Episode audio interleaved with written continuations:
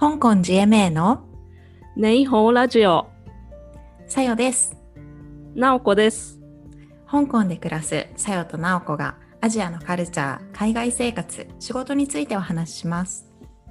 じゃあ今日はお便りをいただいてますわあ、嬉しい。ありがとうございます。ありがとうございますじゃあ読みますねうん、えーラジオネーム、ラジオネーム海と山さん、えーう長野県の白馬村からいただきましたおなんかお、スキーで有名な。ねちょっと聞いただけで涼しそうな感じしますよね、うん、香港は今暑いので。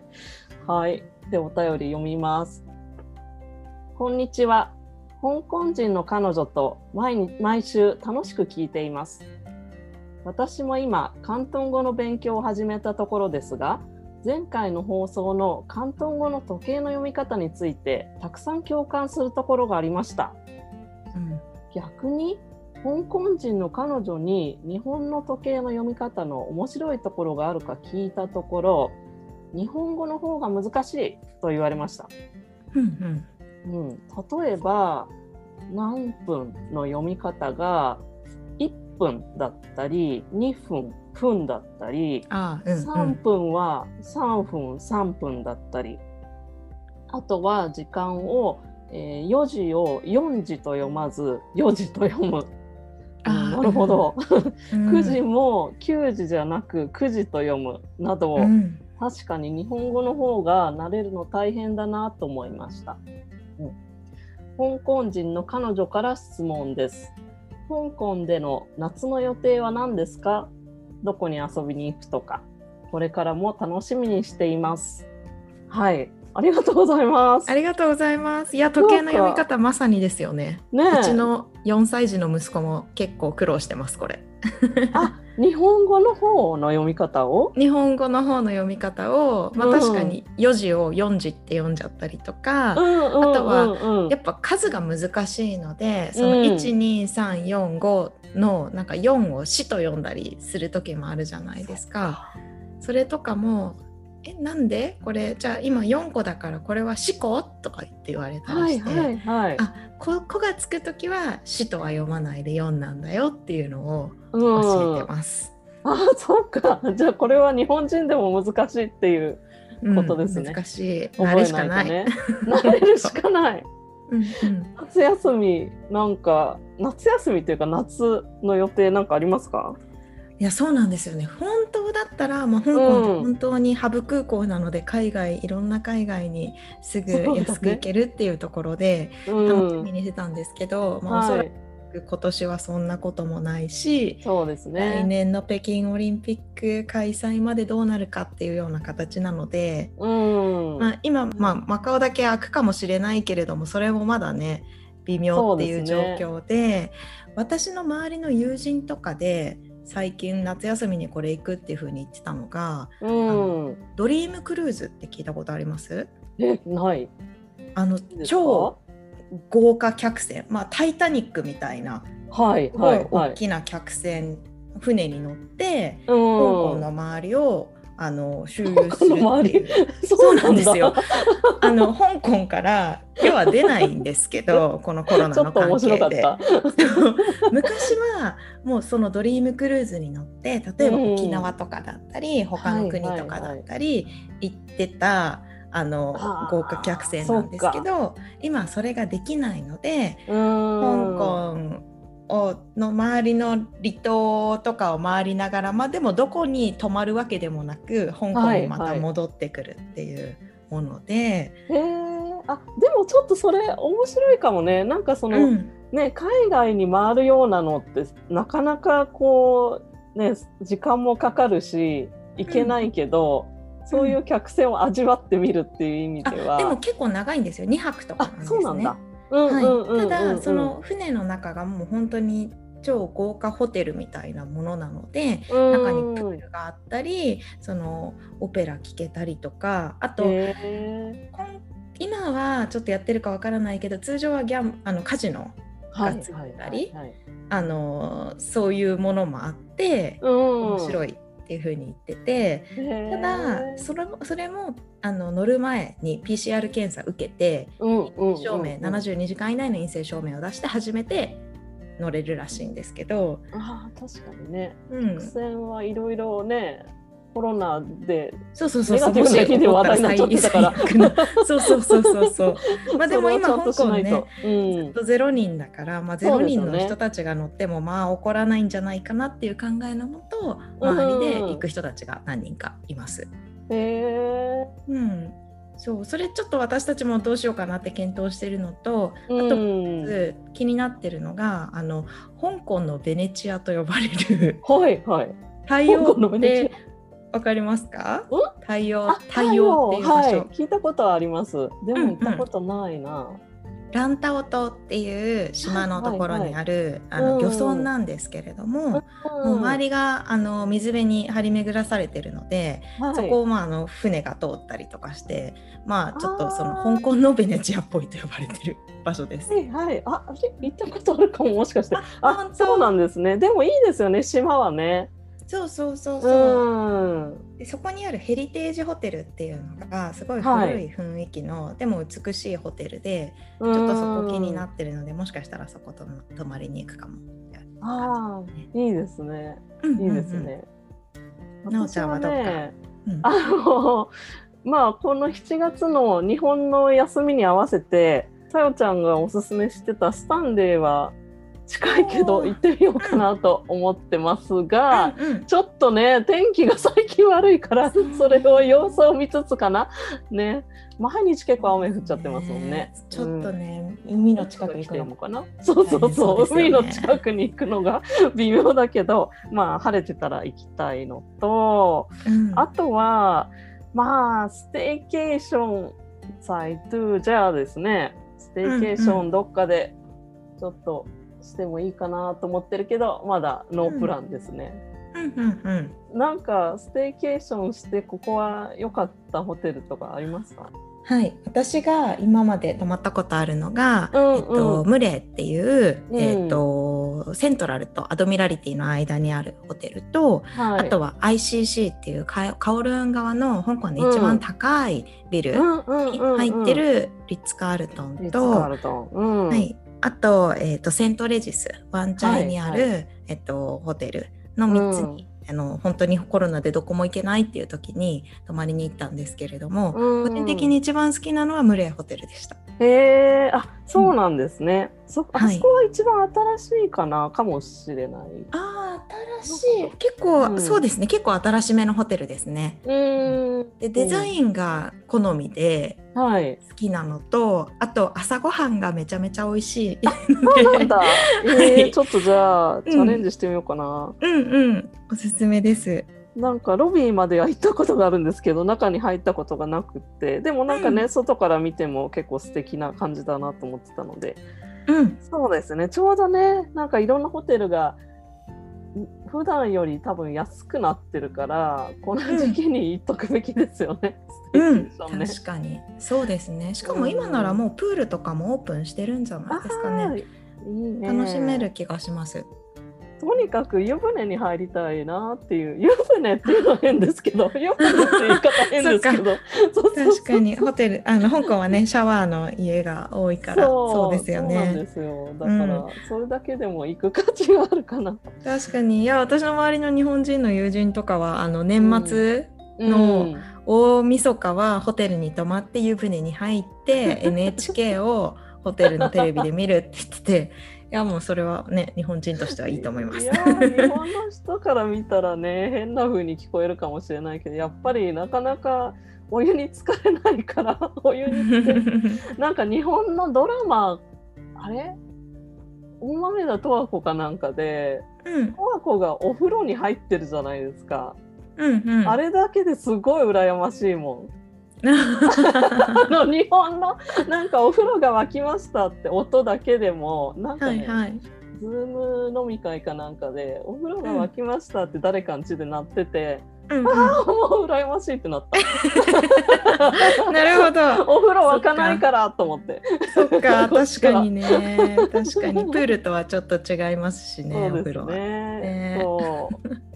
あとはねあとねあこれまだ行ってないんですけどあの開拓空港って昔の、うん、もうね閉まっちゃってる空港なんですけども、はい。はい、あそこのなんか滑走路があの庭みたいになってオープンしたらしくって、まあ、そんなに面白いかどうかわかんないんですけどちょっとあそこからの海を見る景色って見たことないからちょっと行ってみたいなと思ってます。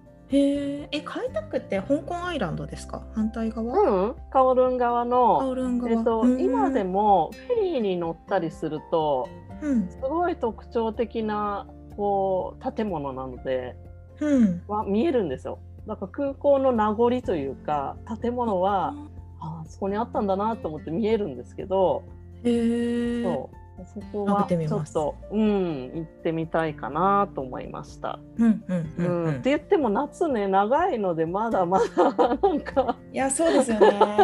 いやもう最近いつまでっていう。なんか夏休みではないけれども、まあ、土日とかでもすごい暑いし、うん、あと雨がすごい降ってる時、ね、これどこ行こうかなと思って、うん、この間セントラルにある民族館民芸館か、民族館かなんかまああの、えっと、社会学習社会科見学で行きそうな場所に行ってきました。うん、うん、そんなのがあるんだ。もしかしたらなおちゃん好きかもしれない。なんか、ね、あの香港の地形が今までどうやって変わってきたかとかだったり、えー、面白そう、うん、あのあとあそうだ一個面白かったのが、うん、と他の都市の比較みたいなのが一瞬でバーって出てくる画面があって、うん、まあ、日本とかシンガポールとかだったり比較することができるんですけど、うん、人口密度の差とかだったり GDP の差とかだったり、うん、あの一番高い建物の差とかだったり、一目で分かって。なんかあなんとなくこんな感じかなって肌感で感じてたものとの差分を味わったりしてあのいいですね例えば私ちょっと驚いたのが日本と香港の GDP で全然まだ日本の方が高かったんですよ。へえあそうなんだ。ちょっとちょっとしたサプライズじゃないですか。なんか 香港の方が全体的に高いから、うん、なんか GDP ももう当然日本のこと抜かしてるんだろうなと思ったら、うん、全然違って、3対5ぐらいで日本の方が高かったんですよ。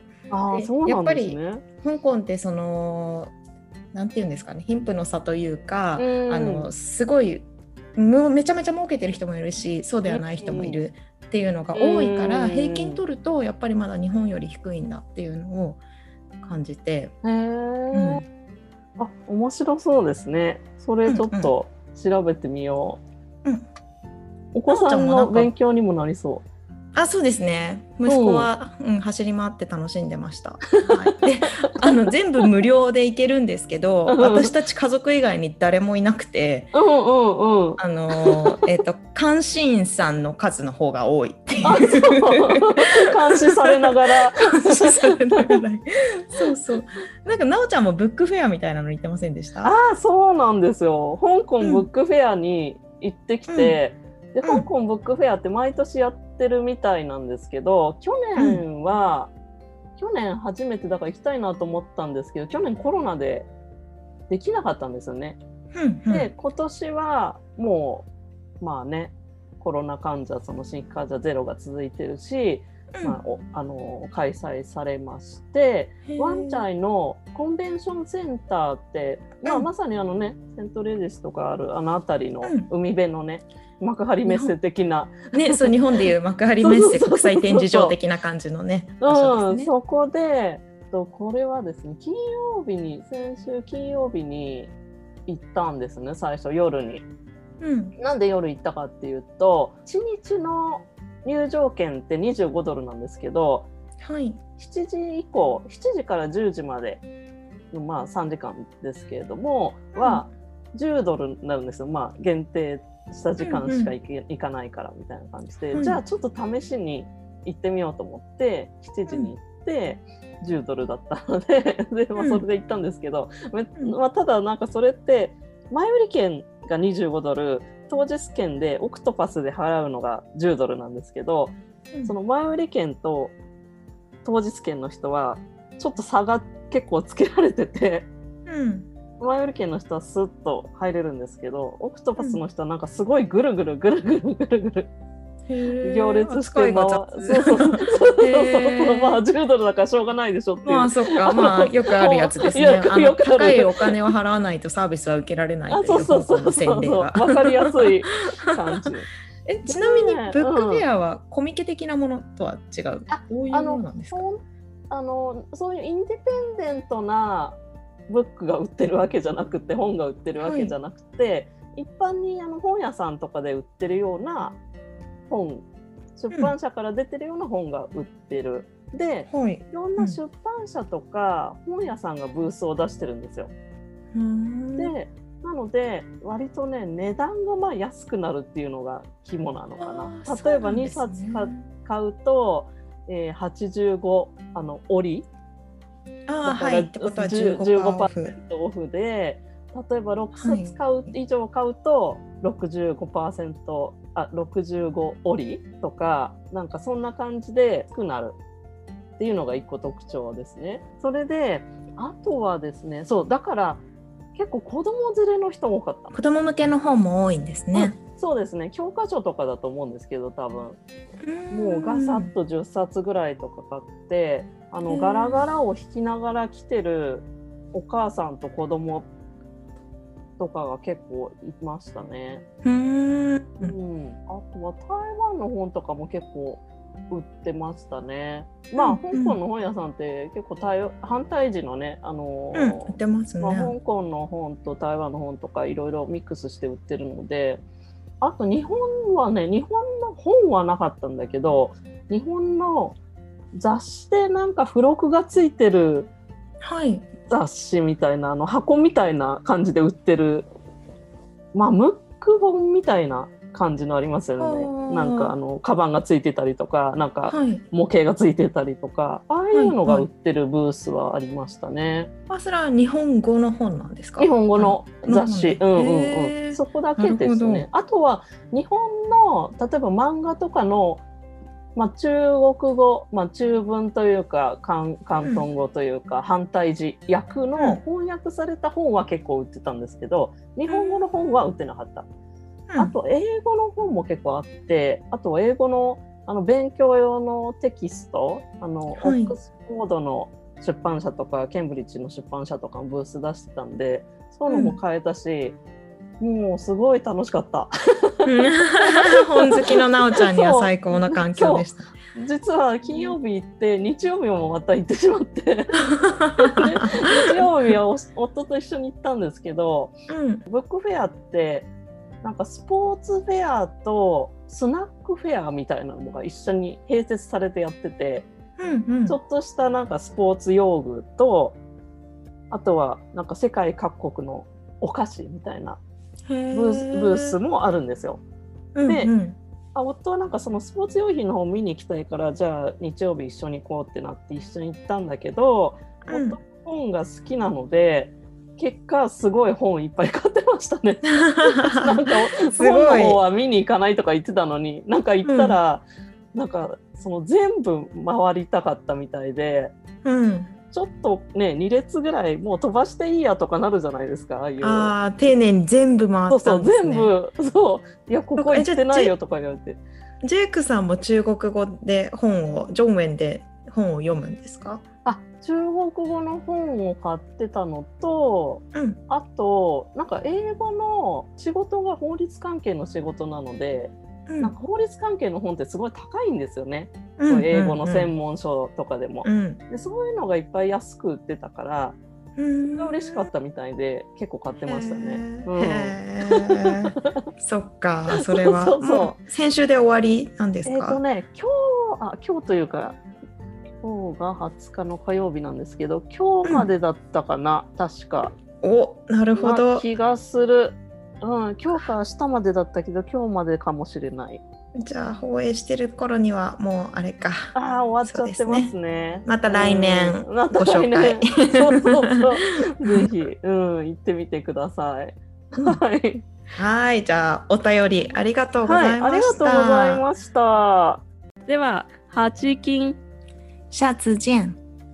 またねまたね